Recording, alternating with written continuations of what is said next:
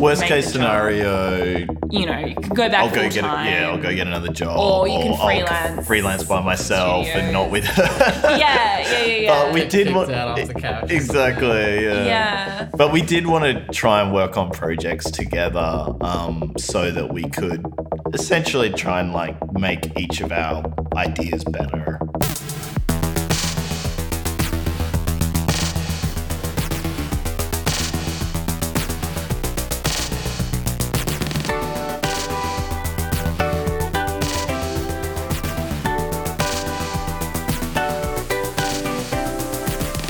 You're listening to Well Fed.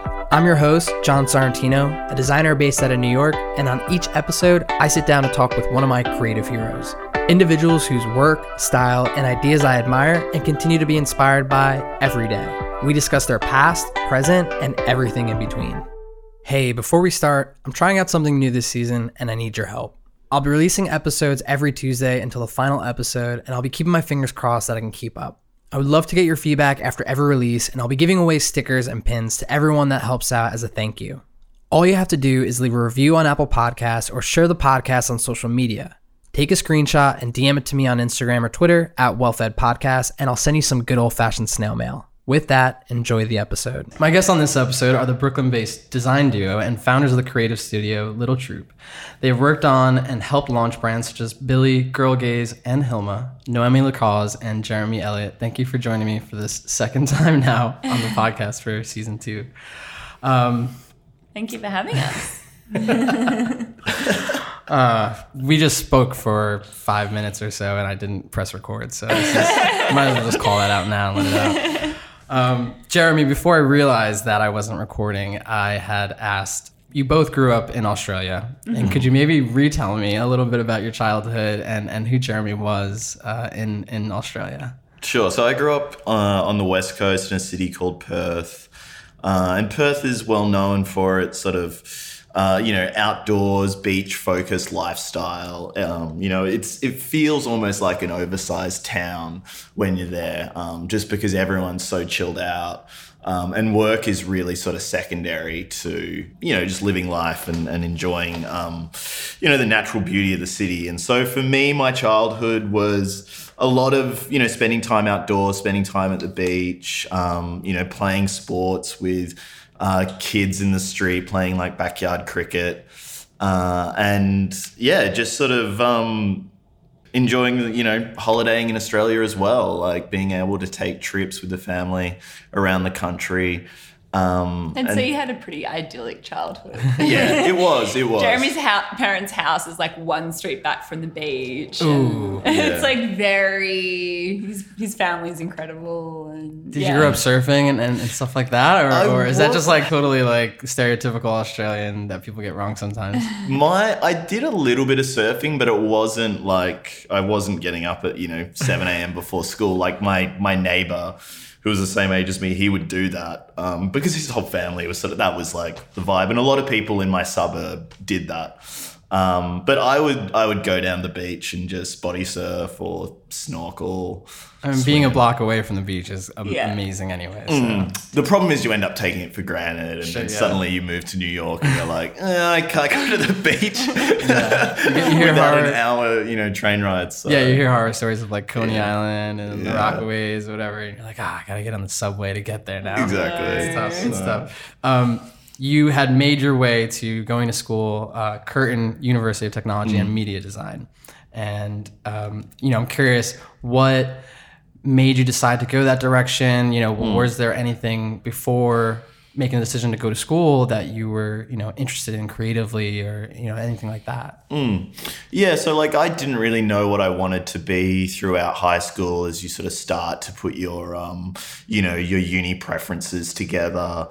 Um, you know, a lot of people in my my city, sort of Perth is very dominated by the mining industry, and so a lot of people were sort of going down the engineering path. And I, you know, did work experience at both an engineering and architecture firms, and um, you know, enjoyed elements of it, but sort of realized that neither were really um, careers that I wanted to pursue. And then I ended up going and visiting my brother who lived in Melbourne at the time, um, and one of his mates had uh, just finished a multimedia degree at Swinburne, which is where Noemi went to school, and uh, he was just telling me about the, the types of things that they were doing. So like motion graphics, film and TV, like a little bit of you know film and TV kind of video work, um, graphic design, web stuff, and it was just like it felt it felt it felt fun, or or at least it sounded fun, um, but it also sounded like a pretty good mix of different types of things you got you know access to,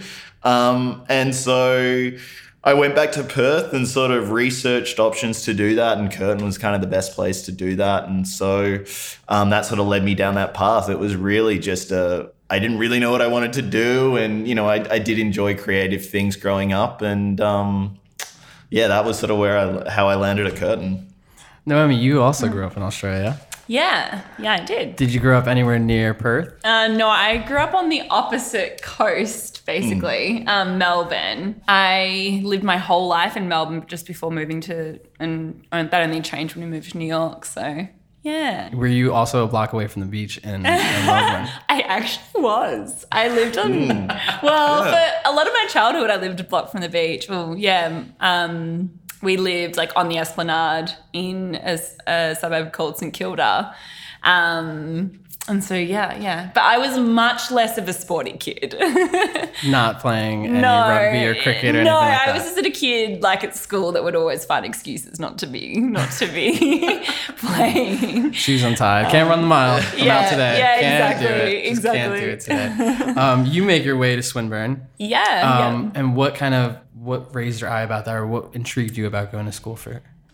So design, I had never really thought about un- until I was sort of around 15 and something in my design classes just started clicking and all of a sudden I was just really excited about it and I think it was the one subject that I just like truly looked forward to and was just like super relaxed in and I just started to like really nerd out on it all. Um, and I don't know. I think I, I think there was like something about sort of magazines that attracted me to it, and kind of the glamour of that world. And then I actually went to a really academic school, and I think I was a little bit kind of I didn't quite fit in into the academic world and I was a little bit kind of turned off how intense it got at times and I think design for me was like this really nice class where I could just kind of like chill out and just like not take life as seriously. So I kind of just um, filled all of my like courses leading up to college, or we call it university, with like design heavy stuff as much as I could. And um, by the time it got to university, I was like so ready just to like dive straight into it. And I was really lucky that I had a really, really good teacher in year 12 that um, that really encouraged me and kind of guided me. And um, Swinburne was the top, well, one of the top three universities you could go to. Out of, generally out of like Swinburne, Monash, and RMIT. And Swinburne had a really strong focus on like industry placement. Um, so basically, like in the fourth year of the degree, or sorry, third year of the degree, they actually place students for six months as an optional thing in a real life um, studio. Um, and so I thought that was really cool. And they also had like an exchange program and some other cool things. So yeah, I applied there and got in and loved it. You you mentioned this kind of program where they place you into studios. Is that when you started working with Binocular Studio? No, so um, Studio Binocular was my first job straight when I after I'd graduated. I worked um, the six month placement placement was at a tiny little graphic design studio called Shamira Design. Ooh, I, I was calling that Chimera, so I'm glad you said that. it's like ooh, Chimera. and you know they were like the a super humble small little shop. We did a lot of sort of fmcg packaging for um, australian brands and sort of you know worked on you know in government and education kind of publication design and that sort of thing. But it was the perfect environment for me. It was just you know four or five people um, to really learn the basics and how like a studio ran and how to act and be in a studio and just like observe people um, and learn how to like set up business cards for print like really really basic stuff but in a really just like super fun relaxed environment that i got a lot of one-on-one mentoring in as well. Like they were really you know the, the studios that took part in this industry placement program you know it was they weren't really getting much out of it apart from i guess like a, a cheap junior designer. Sure, so yeah. they were always a sort of they were always just like generally run by like really lovely people. Um and shamira was yeah like no exception. They were just like really really lovely. I'm really yeah i think i'm really lucky that i i did that. That's cool. Jeremy, um, one of your first roles out of school was at BBDO. Mm. And that's always, I mean, like, I think growing up in the creative industry, like BBDO is like the big ad, you know, mm-hmm. company. Mm-hmm. Totally. Mm-hmm. Like that's like their the budget's all there, and still to this day they're doing amazing work. You know, is that mm. wh- is that what you had in mind coming out of school?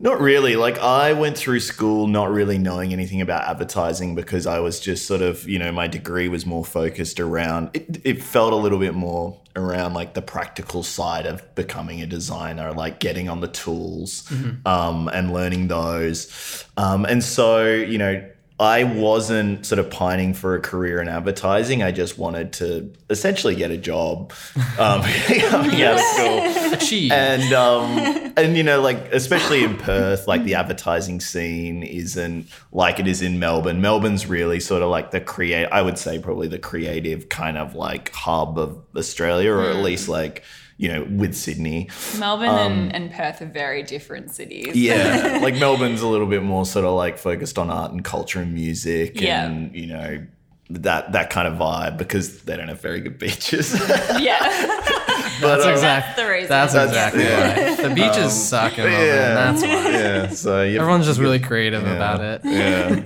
um, so I'd finished my degree in Perth, and my brother and sister were in Melbourne, and I went and visited them just after the finishing uni, and they sort of said, "While you're here, you know, why don't you try and get a job here and move here?" Um, and I was like, "Well, that's actually a pretty good idea because Perth kind of, you know." I don't know. I was kind of just like not really doing anything.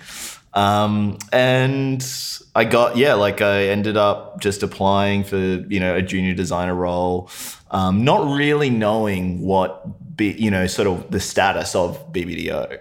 Because it was in their digital studio, the, the job that I was going for. And so, um, yeah, I, I sort of, you know, was able to get that as like a, essentially like a trial. Um, and then it just sort of kept on going and going and turned into a full time role. And that was, that was incredible because it was working on advertising stuff, but in the digital studio with all digital creatives who sort of weren't you know, sort of those traditional ad type creatives, they were, you know, it was very focused on like trying to create um, amazing sort of like essentially flash experiences. This is back Interactive in- experiences. Yeah. yeah, When Flash was still really big. Flash Yeah, Gordon. exactly. I So, worked, yeah. at a, I worked at a job where Flash, when when they decided to derail Flash, Yeah. completely, like, we lost so much. yeah. Oh, the iPad, the iPad basically killed Flash. Yeah. Oh yeah. Um, but yeah, so we were, I was there in 2008. And so I would say for like a good couple of years before iPads and iPhones became everywhere, we were doing like really nice um,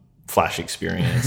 but um, but yeah, BBDO was awesome because it was like going in there not really knowing anything about advertising the way that agencies are. It was like um, a really fun place to be. Like they would have big parties and Sure, everyone yeah. was just there basically to have fun. Um, which was a cool way to sort of get to know Melbourne as well as a city because there was lots of cool people working there. So you would end up, you know, I was fresh there, so it was it was a good vibe. Noemi, Mm-hmm. you from Chimera move on to Studio Binocular. Yes. And at what point did the two of you cross paths? Oh, not for years later. Oh, actually, no, sorry. We did meet while I was at Shim- Yeah, at well, Shim- no, while you're at Binocular. Yeah, yeah.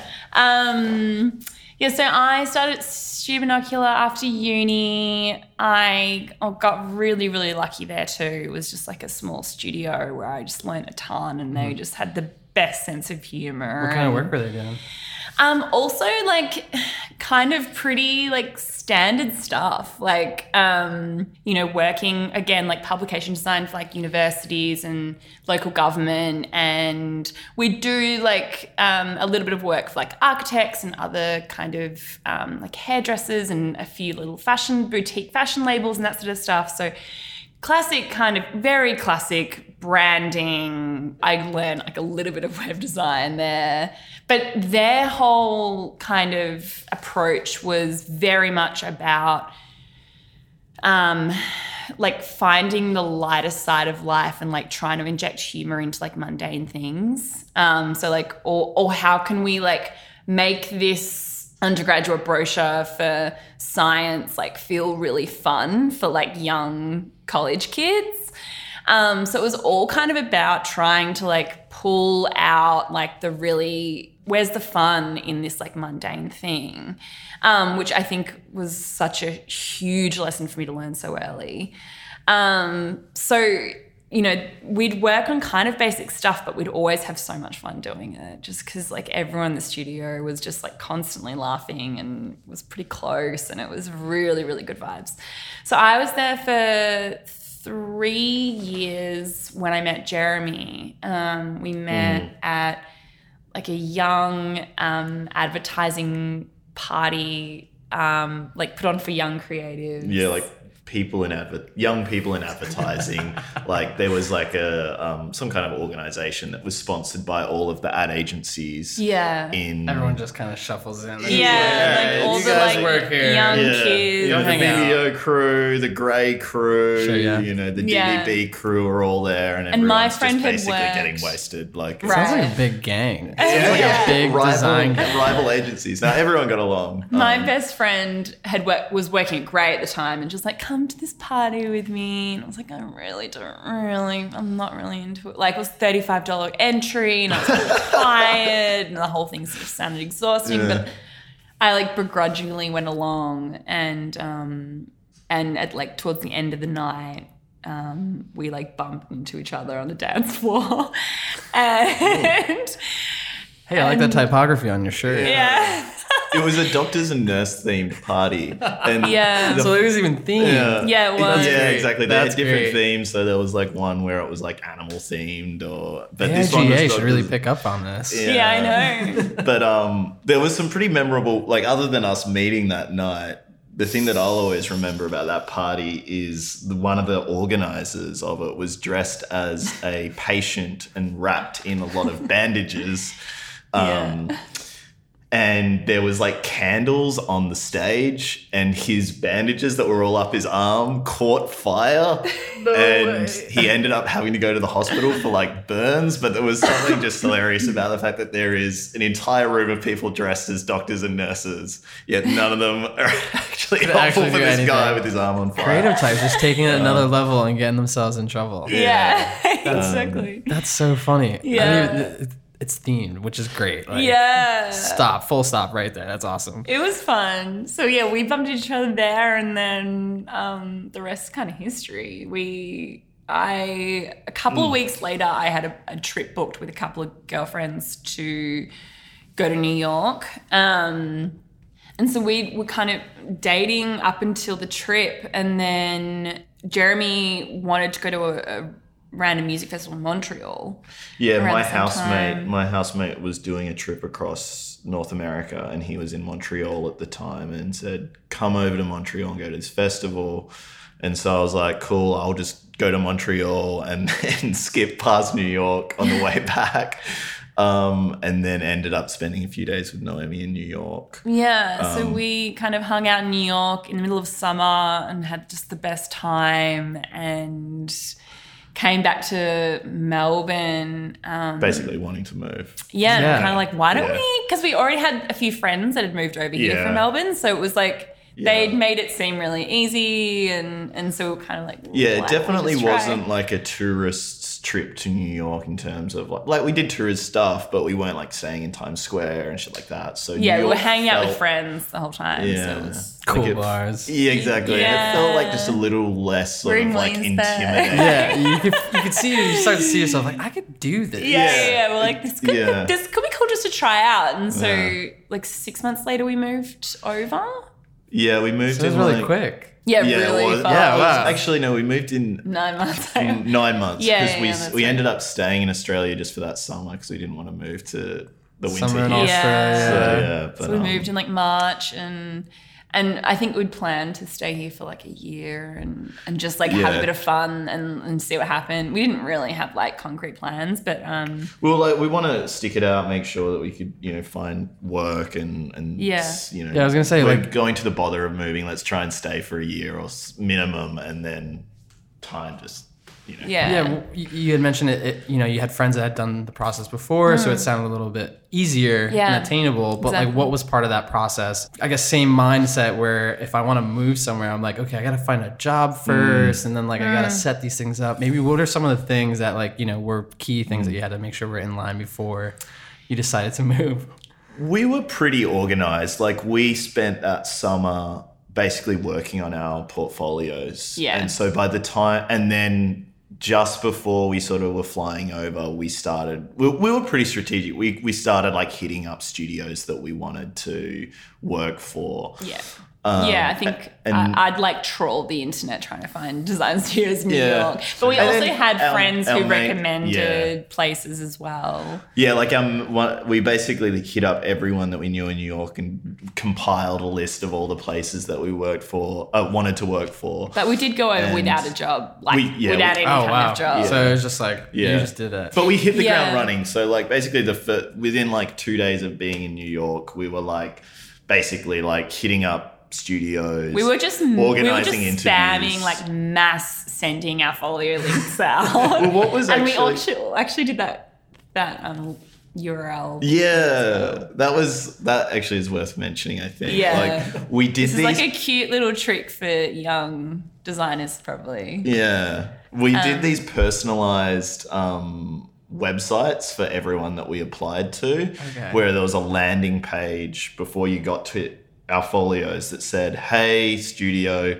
Whatever. um, you know, would love to work for you, or you know, would like to meet you guys." Because of these reasons, and Like- sort of basically show that we had researched who they were and what type of work they were And doing. at that point, it was just copy and paste. Exactly. Exactly. Copy and paste. Copy and paste. yeah, and sometimes you do the wrong one.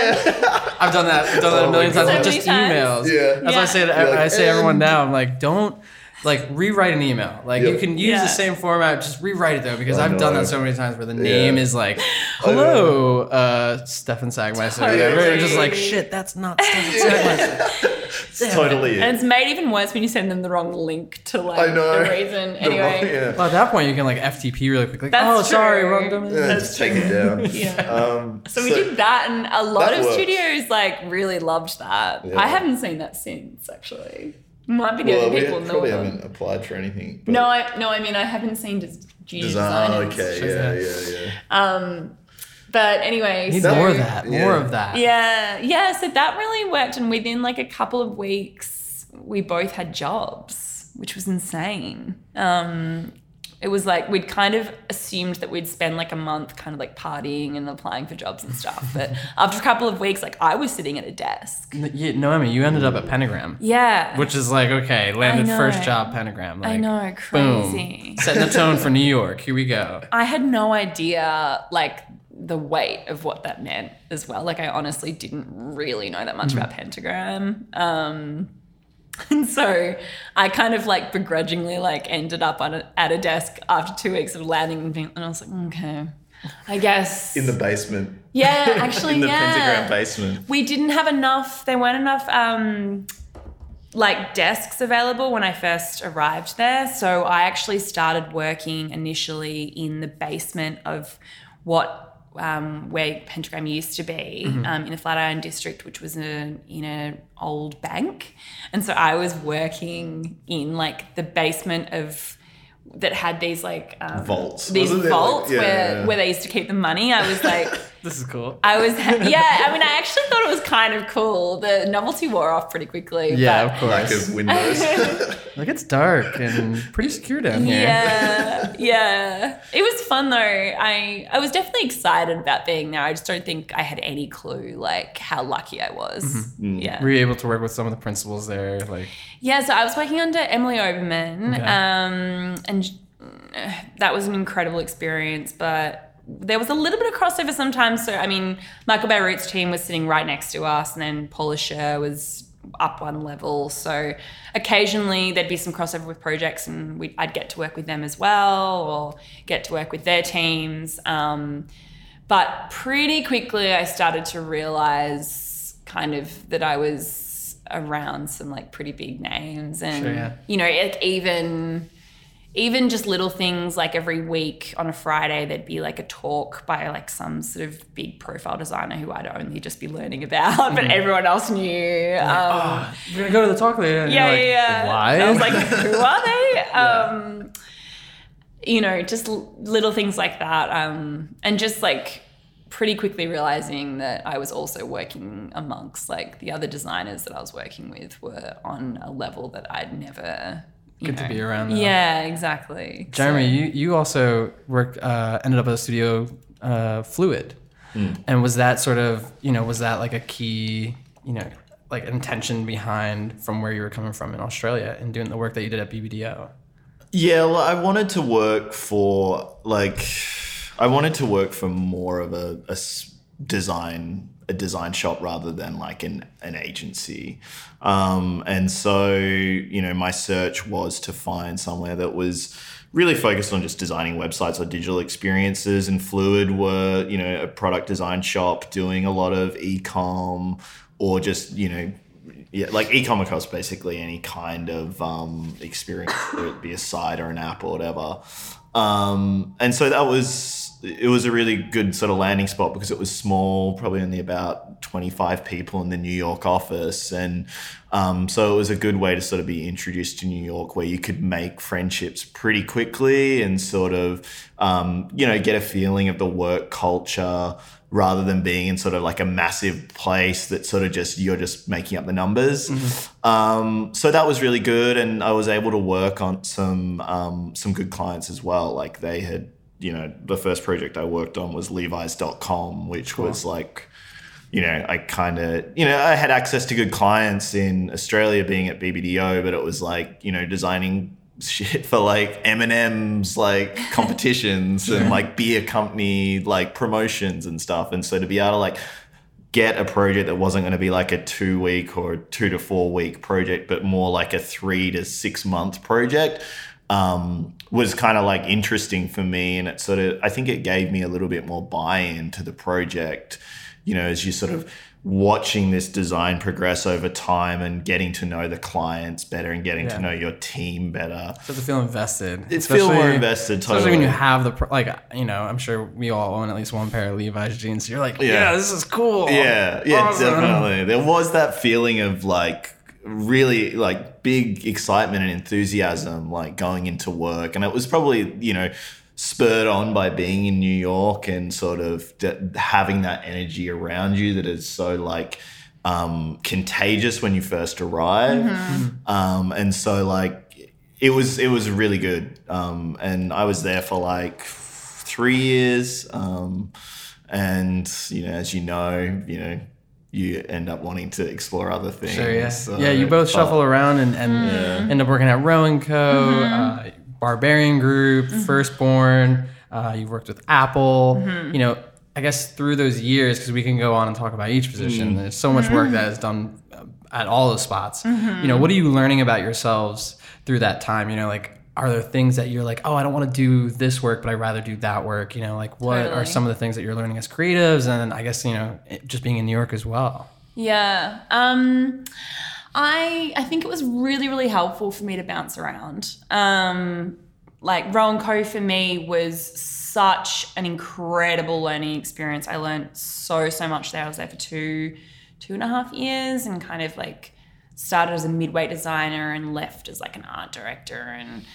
um, that was really, really just huge for me. But it also made me realize that I didn't really want to work in kind of the fashion lifestyle branding world as much. Like it, it was actually really fun on some levels, but it wasn't, I, I couldn't take it seriously and just like didn't fit my personality that well. I'm a little bit more, I just wasn't challenged by it. Um, and I think I'm a little bit like kind of, I just, sometimes I don't take design super seriously. I enjoy that part of design and just like having fun and making stuff that I think is like gonna be, I don't know, a little bit more fun. um, and so that was like really helpful for me to, to realize pretty early on that I just that I needed to kind of involve myself in projects that um, that I that maybe had a little bit more depth and challenge to them. And then yeah, I kind of after RoAndCo kind of bounced around different small studios that had a similar vibe to RoAndCo actually, like Hugo and Marie and Partners in Spade and they kind of like made me realize okay cool i've done this like small studio thing where the work's like enjoyable but i think i want to go a little bigger or kind of be able to like approach projects for clients in a with a little bit more autonomy so kind of like maybe you know the briefs might be similar, but I think the approach I really started wanting to like explore like what if we were to do something just kind of random and fun and that felt inherently like something I would want to be a part of. Um, and so then then I started to do kind of a little bit bigger bigger broad strokes in in my movements. So I went to Apple and I went to Google Creative Lab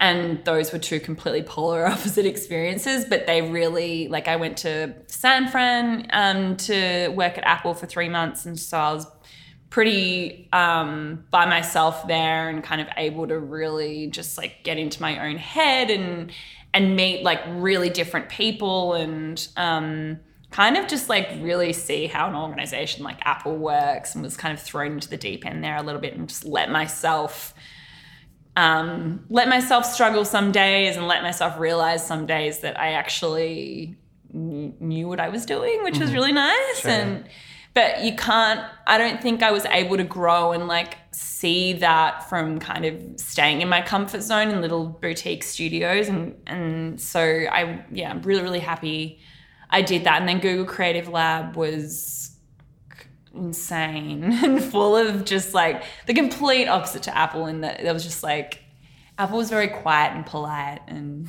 everything was like very about very much about being like precise and iter really really like iterative but like in in much smaller ways whereas Google Creative Lab there was like shit everywhere everywhere and like people were screaming at each other and people were like making stuff that like they no one really knew if it was going to go anywhere, but it was much more just like throw stuff at a wall, see what sticks, That's and just it was super super agile. And I learned there like one of the biggest things I learned actually was like if you start building a deck for an idea, eventually it can that thing can actually become an idea. Like if you can start just like making it happen even in just like a Google Slides deck like that thing is gonna have to go somewhere at some point if you keep working at it and that was kind of like the brilliant thing at creative lab where it all of a sudden i mean it helped that you know it's google and they have cash to kind of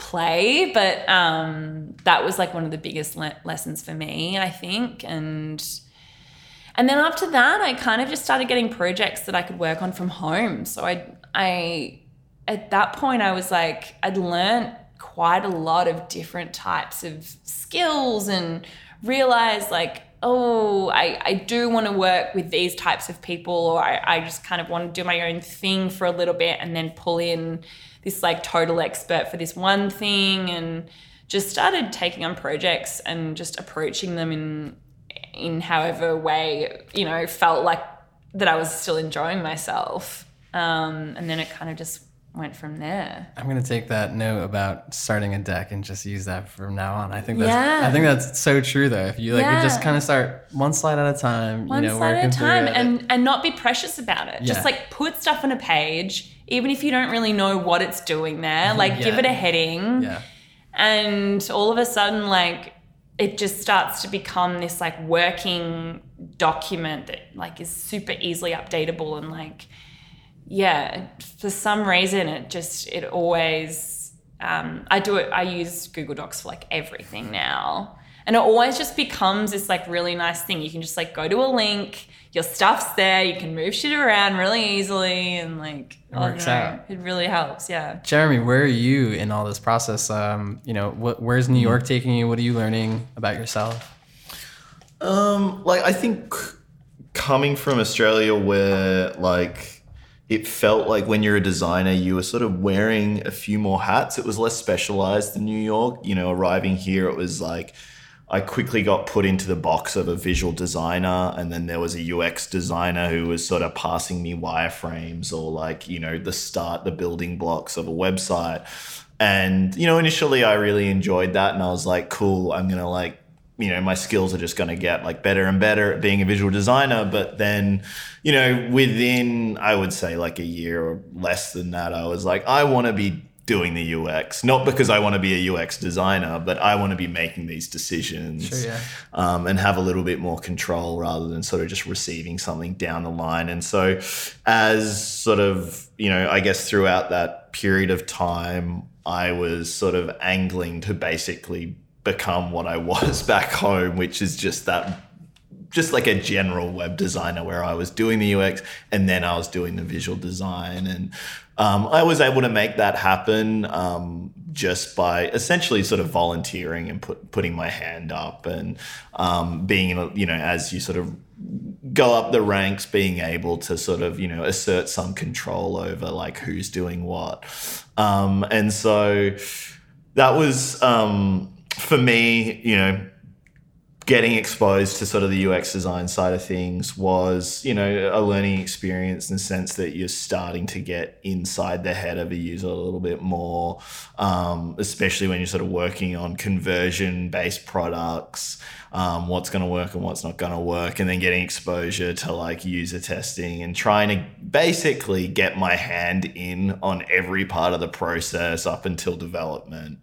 Um, and so that was that was sort of my angle, um, and just basically to have control over the design. I, I think now, you know, I've, I've definitely gone through that same experience where you, you're just sort of raising your hand because you want to get in that. But then, you know, at some point, you're like, yeah, my skills, my visual design skills are going to like ramp up a hundred times. And then in that year, two years, whatever it may take anyone, you're just like, up. I think uh, I want to do something else now, and you're just like, okay, cool, and you start like seeking out those opportunities. Yeah, well, I've I always loved like working on multiple projects at a time, so that you don't, you know, so you don't get tired as quickly. Um, and so that was also like I, I think throughout all of my different jobs, I've had ups and downs where I've been stuck on clients for a long period of time, and then you get burnout, and then other moments where you do get that sort of like high frequency turnover of stuff, which I sort of ended up basically enjoying more. Um, you know, by the time I was sort of all said and done with agency work. But, um, having that variation to me sort of keeps the spark going a little bit longer. Yeah. Um, even though you are getting sort of dragged around a little bit more. And, you know, like when you're working on a project for six months or even 12 months, you can sort of fall into a bit of a, a, a comfort zone um, where you're just sort of plugging away at the same thing. And um, I think it's important for agencies and studios to try and provide that turnover and it's sometimes you know sometimes in places it's more talk than it really happens you know pr- promises may not Come to fruition. come to yeah. fruition and so that can be frustrating for sure and i you know i definitely felt that um, from time to time um, and you know then that that sort of starts your eye wandering to other opportunities Sure, yeah. as well and i think that that's somewhat natural and um, you know, I think people should probably, like, in my experience, I'm happy I pursued other opportunities and moved from studio to studio um, to try and get that, you know, the different mix of work. And I've always liked, you know, peppered in a little bit of ad work here and there as well. Just side hustle. Exactly. Just, mm-hmm. you know, stuff to so you're not always just designing a website. You're coming up with ideas for like a piece of content. I think it's also fun to be able to have access to not just here's a sketch file start Sure, you yeah. know designing a designing boxes on a page but like Cards, cards Yeah, on a page is exactly. exactly what comes down to sometimes. Yeah. Totally. When, when does the idea of working together start to pop up? Because, Hmm. I- you know, I'm going to definitely need a little bit of help navigating this leg because there's, uh, you know, I'm sure there's crossover at plenty of times, Mm. but when when does that become a conversation? Yeah, so I had been freelancing for maybe one or two years um, at home um, and was kind of things were good, going really well and I was kind of able to like sleep in some days and like work from bed in the mornings and Jeremy was still kind of not sleeping in not sleeping in and going to his like nine to five job. Um, and I don't know, you can speak for yourself, I guess. Well, I think you the projects that you were working on were with clients that needed like they were coming for branding. Um, Yeah. but then also would most likely need web design. Yeah. Um, and so Noemi was designing sites for Yeah. a couple of these clients. And then, you know, throughout that, I was sort of coming home from work and giving her a hand with stuff. And we were working on some, some like very light stuff together. Yeah. Uh, and then that, I think, really sort of like it dawned on us like, hey, you know, your clients need websites. I design websites. It's a pretty basic kind of Oh, equation here. Hang on a second. Yeah, Let me- you we know, might be yeah, something. Yeah, it only took us, you know, seven years for us to realize that. but you were also kind of Our I skills complemented each to- other. Right. I think coming towards the end of what you thought might be your experience, you know, your Yeah. time at your previous. Um, It was, agency. yeah, it wasn't a very long period of time from like when we were like, okay, we should do this to the point that I quit.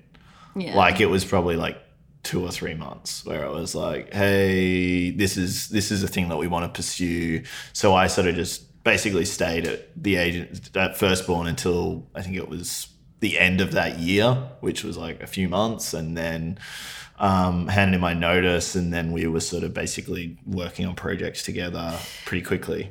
I think though we kind of didn't know really how it was going to go. Like I That's was getting true. a very solid flow of work coming in for the stuff that I was doing, but not all of it needed web design. And Jeremy had never been freelance before, and we were kind of like, let's just see how it goes. Let's just Hmm. let's just do it. We're, we're never going to know unless you Worst make case the job. scenario, You know, you can go back. I'll go get it. full-time. Yeah, I'll go get another job, Or you can I'll freelance freelance by myself, and not with her. Yeah, yeah, yeah, yeah. Uh, we Get did kicked want- out off the couch or exactly. Yeah. yeah. But we did want to try and work on projects together, um, so that we could essentially try and like make each of our ideas better. Yeah.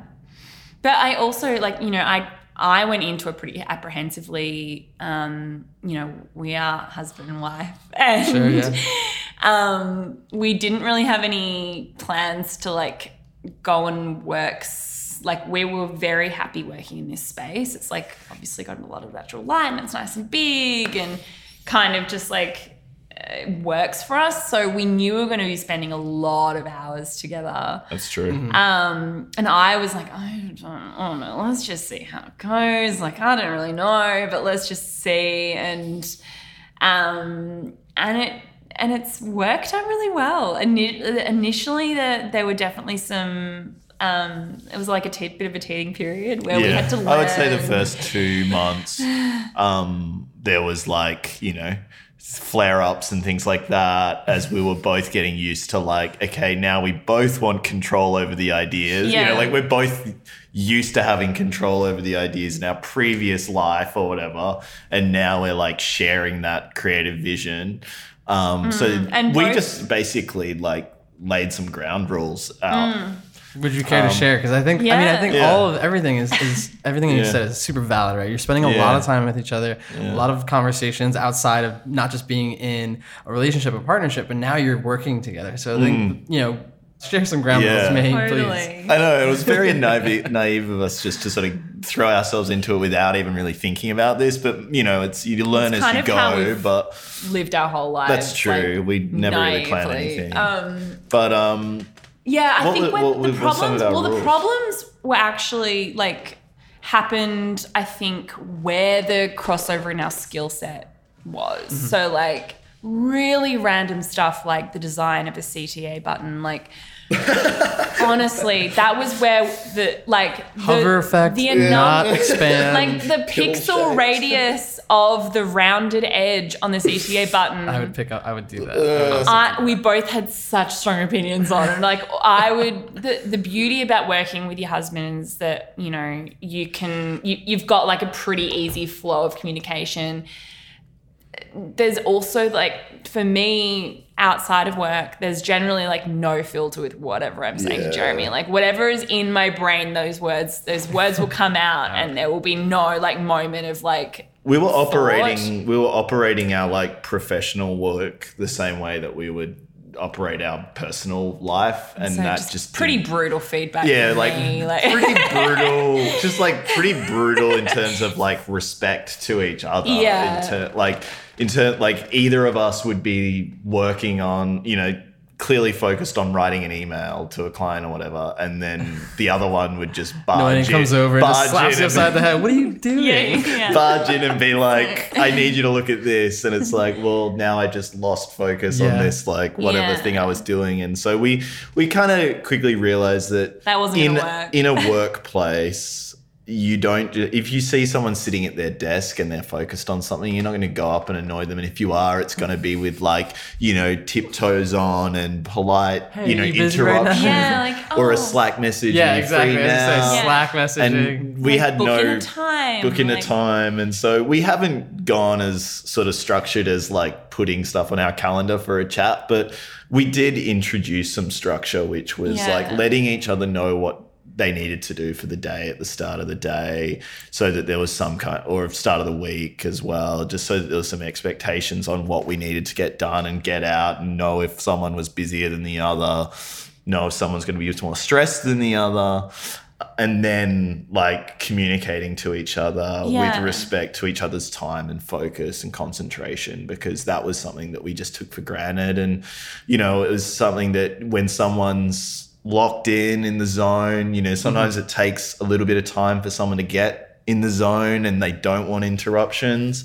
Um you know that was something that we just weren't careful about at the beginning and now we are and that's um made it a, l- a lot more harmonious Yeah, it sounds super basic, but just very like, basic ground rules Realizing that we did need to like put our work hats on in the morning, um, and and really treat each other like we would as if we were working in a proper work workplace. yeah Um, that kind of instantly like solved so many problems for us.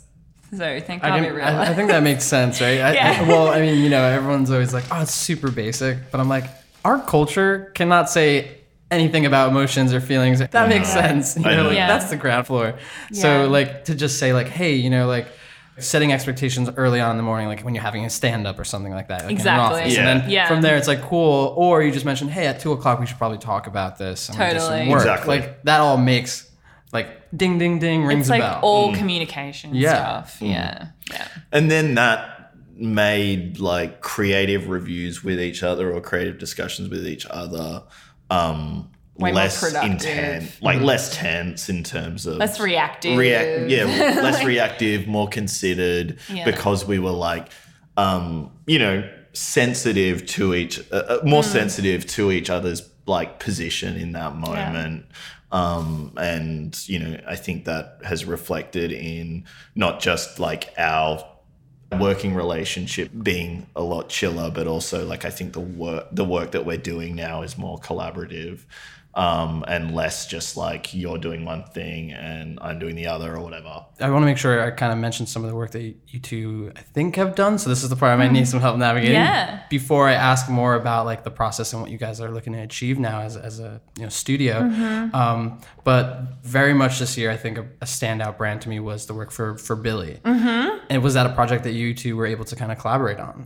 Now we we are working together for a lot of Billie stuff actually. I'm so jealous. Like if I I don't really shave as it is, but if I did, I'd be like, yeah, I want the stuff in there. I want the So Billie came. Um, Billie were looking for a designer. Basically, started by two founders who were looking um, to create a razor brand and needed someone to do all the design work. And found me. I was um, freelancing at Partners in Spade at the time, and found me through that. And um, I'd just gone freelance, and working for a razor company at the time wasn't like my dream job. But I met with the founders, and I could tell that they were going to let me do something that I thought was, you know, get give me autonomy to kind of create what I wanted to, to make. And so I kind of just like realized I had nothing to lose and kind of just created like this like what would be like the dream brand that I would like want to like be part of myself. And so pitched it to them and they went with like pretty much whatever I presented. They were like, let's give it a shot. Let's go with it. Um, and so Billie was born, you know, two or three years ago now, two and a half years ago. And um, and so it it had become like my side retainer work. Um, I'd go into the office, you know, one or two days a week, or work remotely on a lot of the stuff they needed for launch and after launch. And then we hired a design, and then they hired a full time designer. Um, and kind of organically, my role there as we grew, we grew pretty quickly. Um, and you know, someone needed to lead lead the design team and kind of build that. So my role kind of organically moved into a creative director position there. And then when Jeremy went freelance, that hit at a really good time because we were looking to redo a lot of our digital stuff um, at Billie. And so pretty casually, I kind of just like started giving Jeremy stuff that just needed to get done that I didn't have time to do. And then um, we kind of moved into reimagining our current website. And at that point, I was like, this is a perfect project for Jeremy just to like mm. own and for me to kind of like work with him to make sure that like the brand was being, you know, there was like equal parts commerce and brand um, working mm. as well together as possible. And and it was perfect because Jeremy's background in ecom, he knows like best practice ecom like the back of his hand. He's worked on like Samsung.com and mm, like yeah. Target.com and and so I knew that um, it'd be a, perfect project for for us as like you know a team to be kind of bringing our two minds together on. And so Jeremy then started coming into the office as well, and and now Billie works with us as like little troop. Um, and we both kind of go into the office a couple of days a week. That's cool. Yeah. So, you know, you had mentioned that the founders pretty much were really open from the start and you pitched them a bunch of stuff. What does that sort of because I mean, you've gone on to work with brands like Hilma and mm-hmm. you know, uh, Girl Gaze, mm. and they all sort of have this like kind of underlying theme of like humor and design mm. centric thinking and like mm-hmm. brand. Mm-hmm. What is a little bit of that process to you know, I don't want to say disarm, but like, how do you get an, a founder or a client on your side in that way that mm. when you do start to like, that is the constant like, you know, Yeah. tiptoe dance that everyone is always Totally. you know, Yeah, interested in. Totally. I think. Um, I think. Magic. Just say it. Just say it. Uh, you know what? I think it's um. I have a lot personally. I have a lot to thank um my first studio for Studio Binocular that introduced me to this idea that like injecting humor and delight and surprise into like everyday mundane things is actually like is not only the way to have more fun yourself designing things, but it's also a way to, you know, the world is like a tough place. And it's a way to make just like really small moments a little bit more enjoyable. And um, and so I think for me personally, like when it came to like pitching the work for Billie, it was well, Billie was like a perfect a perfect brand pitch something like you know magic in the mundane which was like one of our one of our taglines now because it was something as mundane as razors and it was like perfectly primed like let's make this thing really really fun. And there wasn't really any reason not to. Um it, it wasn't like a super deep you know really serious product. It was something that needed a little bit of an injection of like energy and freshness. Mm-hmm. And so it was like this perfect clean slate that the founders were kind of down to to to push um, creatively from the get go. And then from there, I think it's about it's about communication in those initial like concept pitch meetings. It's about kind of for me, it's about pulling references from the past and creating something that what we always go back to is creating something that feels equal parts familiar but fresh. So, like pulling references from, you know, like the 80s and 90s that we all inherently understand, and like what, if, what did the most iconic version of that brand do back in the 80s and 90s that really worked for some reason and what's a way we can reimagine that and inject a little bit of humor and a little bit of fun and a little bit of color mm. to make it feel like a completely new brand but that somehow strangely oddly feels like kind of familiar mm-hmm. so i think um, you know convincing clients to push creative is like always a little bit tricky but i think uh, uh, I think we've also hit at a good time where it's becoming like pretty obvious that like the legacy brands do need to start shifting their game. I do and very much agree with that too. Yeah, it's like now the, the level is raised and everyone like, well, we have a really good manufacturing line. Yeah. We can make things really cheaply. Yeah. And like, okay, what's next? It's like, well, design. I'm like right. sitting here like, yes. Yeah. yeah. And we also hit at a time, I think, for startups where, you know, we'd had like the Harrys and the Casper and all of that. And they'd, you know, made a huge impact, but the market was becoming oversaturated with with startups that were just same same and it was starting to become really obvious that people were just like copying each other and i think the founders must have realized that at the right time and realized that we needed to push what we were doing and so they were open to it and same with a lot of our other clients i think mm. in the in the you know couple last couple of years i think it's become really really obvious that we that that you know we're just it's we need to yeah mix it up and get get a little bit more creative. Completely. Mm-hmm. you know i'm excited to see the work that you to continue to produce and um, like i said i if i shaved a little bit more probably i'd probably be ordering from billie because i do love the branding so much. But you know as a studio now um, after kind of talking about how you guys started do you guys have any sort of goals or ideas of, of what you want to achieve with Little Troop? Is it like, you know, keeping small and being able to have this kind of intimate connection with brands, or is it like scale up and make Little Troop big troop? You know, like what's going on? Um, and, it, and we, if it's early days, you know, yeah. feel free to cut me off. No, no, all good. Like we, like honestly, we're not very like five year plan type of people. Um, and so we don't have like a you know like a deck for ourselves almost that like sure, yeah. maps out our future but we definitely like working just the two of us i think you know there could be potential for us to grow as a team mm. um, but i think it would be based on what you know work opportunities present themselves as well if there's sort of demand there um, but we, yeah, we definitely don't have like grandiose visions of, of the company sort of turning into an agency or anything sure. like that. I think we both have like feelings about, you know, Mm-mm. how things can change as things scale and mm-hmm. how things can, you know, you can sort of lose aspects of what make things great as that happens as well. Um, Mm. But yeah, in terms of the work, like we've done a lot in the last year. Like in our first year, we've done a lot of sort of startup D2C brands coming off the back of, you know, uh, things like Billie.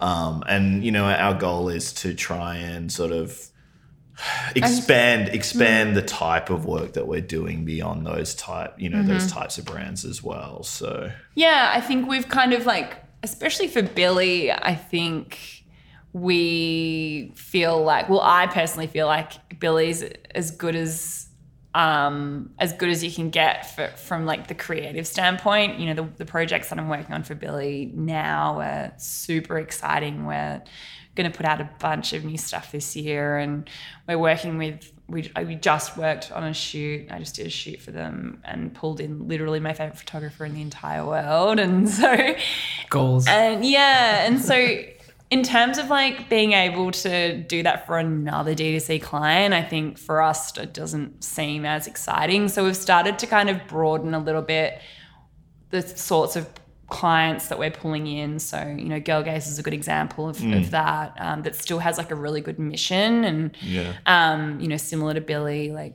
the founder has like really, really strong ties to kind of like empowering women and that's really cool. And then we've just we've just taken on another project um, for Dakota Johnson's new production company that she's starting. cool.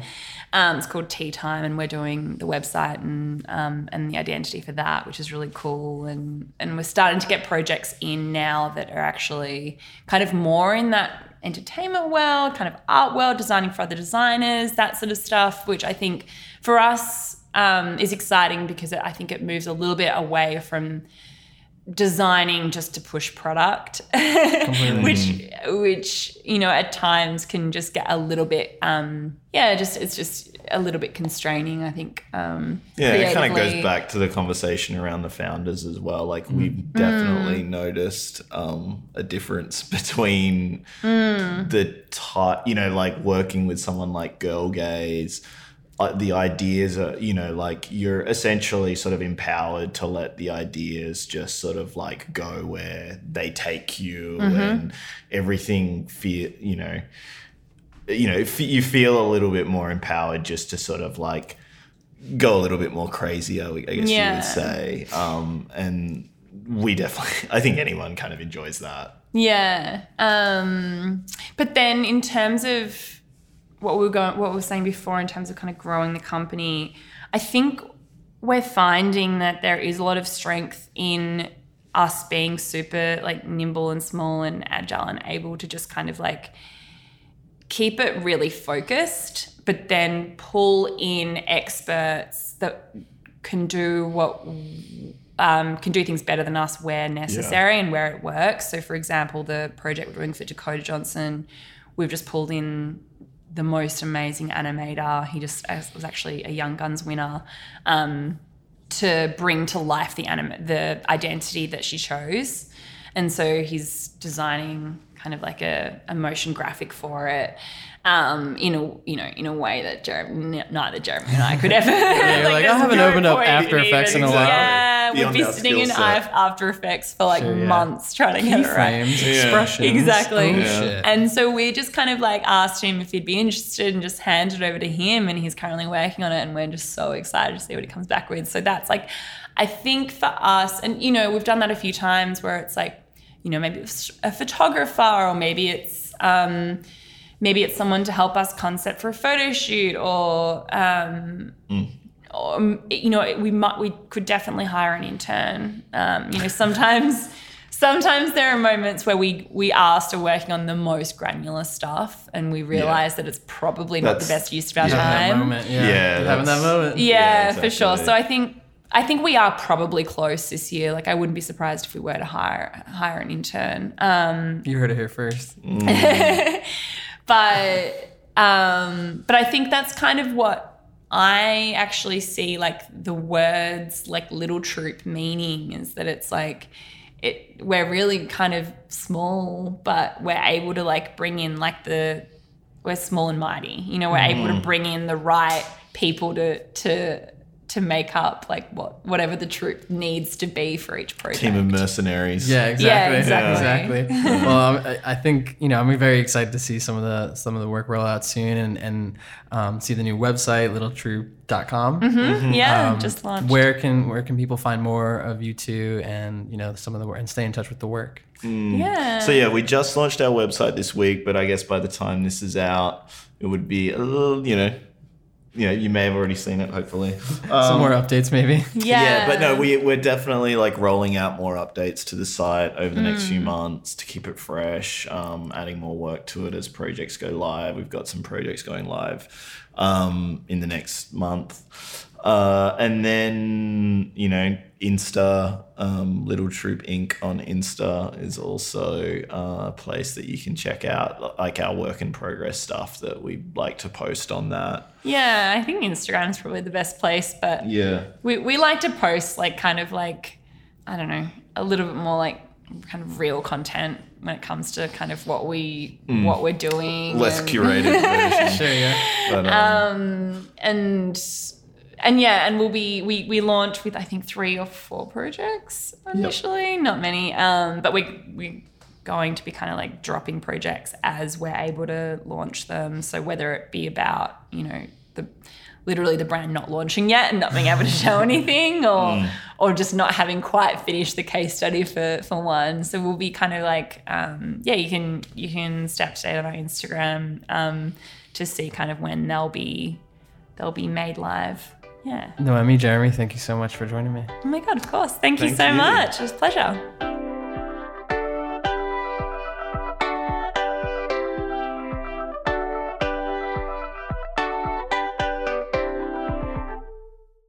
This podcast is produced by me, John Sorrentino, out in Jersey City, New Jersey. Editing, mixing, and music are all done by my friend Kevin Bendis in Greenpoint, Brooklyn. Definitely check him out. You can find out more about WellFed and where to listen at wellfedpodcast.com or on social media at WellFedPodcast. Thank you so much for listening, and we'll see you soon.